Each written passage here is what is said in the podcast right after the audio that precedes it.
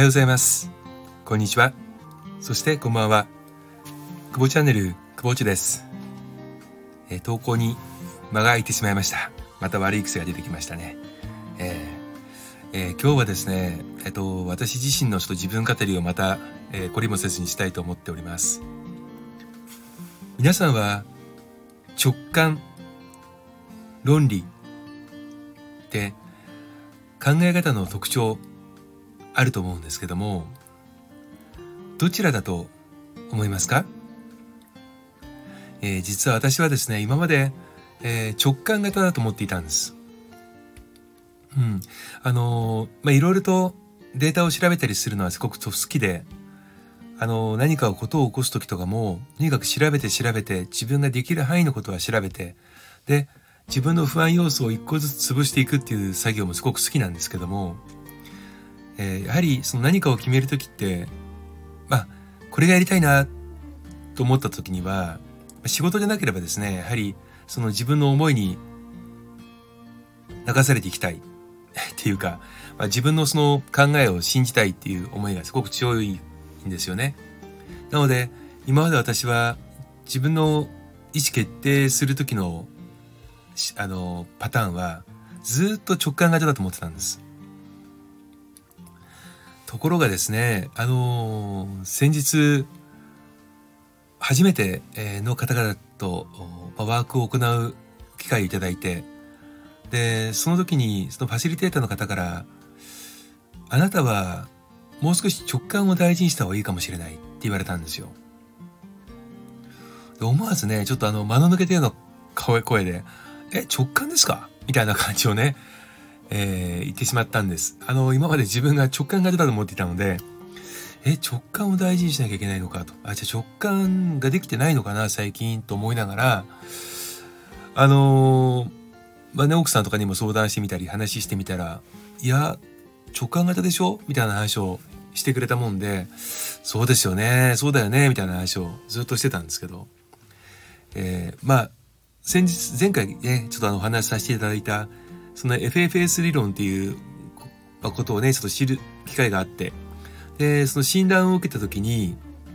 出てきた、えー、自分の、えー、まあ、考え方の癖もしくはその性格、遺伝的性格と、まあ、先天性性格と後天的性格、えー、とかいうのも出てくるんですけど、見てたらね、でも直感型じゃないんですよ、自分。うん。あの、いくつかの質問に答えていくんですけど、あの、何でしょう。直感型だと思い込んでいた。もしくは直感型という生き方に憧れて、いつの間にか自分を直感型だという、直感型であるべきみたいなね、あの、思い込みで今までいたっていうことが、ちょっと結果として出てきてね、ほーっていう衝撃をちょっと受けて、まあ、自分自身がその、まあ、気づきのワークをやっている手前恥ずかしいんですけど何よりもちょっとねあの驚いたのが、うん、その自分のパターンが近かったっていうね、まあ、それでちょっと先ほどねあの私がそのコーチングやワークをする時に使う使うポイントオブユーっていうコーチングゲームをのパンクタムっていうねあのワークをちょっと個人でやってみた時にこれもあの、まあ、裏引きって言ってシャッフルしてあの弾くんですけど出てきたキーワードがねこれまた直感だったんですよ。そして、えーまあ、フォトカードでそのワードで質問カードっていう3枚のカードを、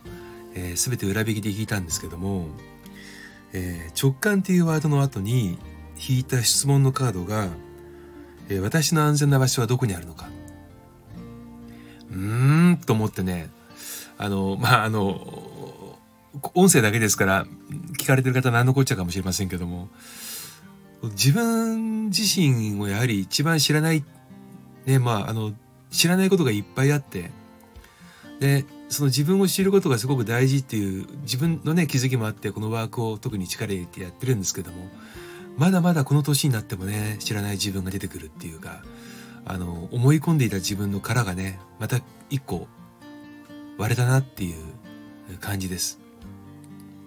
冒頭にね、あの、質問させていただいた、まあ、直感型なのか、論理型なのか、まあ、これが対比こと、対比ワードかどうかわかりませんけれども、あの、やはりその仕事とか、人間関係とかで、えー、いつの間にかやっぱり影響をね、あの、受けていて、もしくは与えていてね、えー、自分は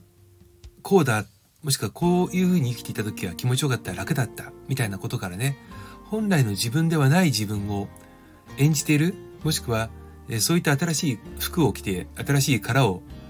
かぶってね、えー、生きてることって結構ままにしてあるんじゃないかなって思った次第です。うん。まあなのでね、あのー、本当に、えー、自分と向き合うことってやっぱり時間がないとなかなか向き合えないので、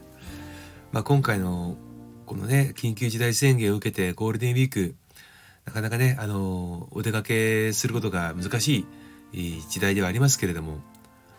私もね、その、まあ夜寝る前とか朝起きた時にね、ちょっと自分自身を見つめる時間を今まで以上にちょっと設けて、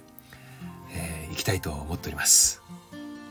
え、今日も、えー、自分語り、くぼっちの自分語りにお付き合いいただきまして、ありがとうございました。それではまた。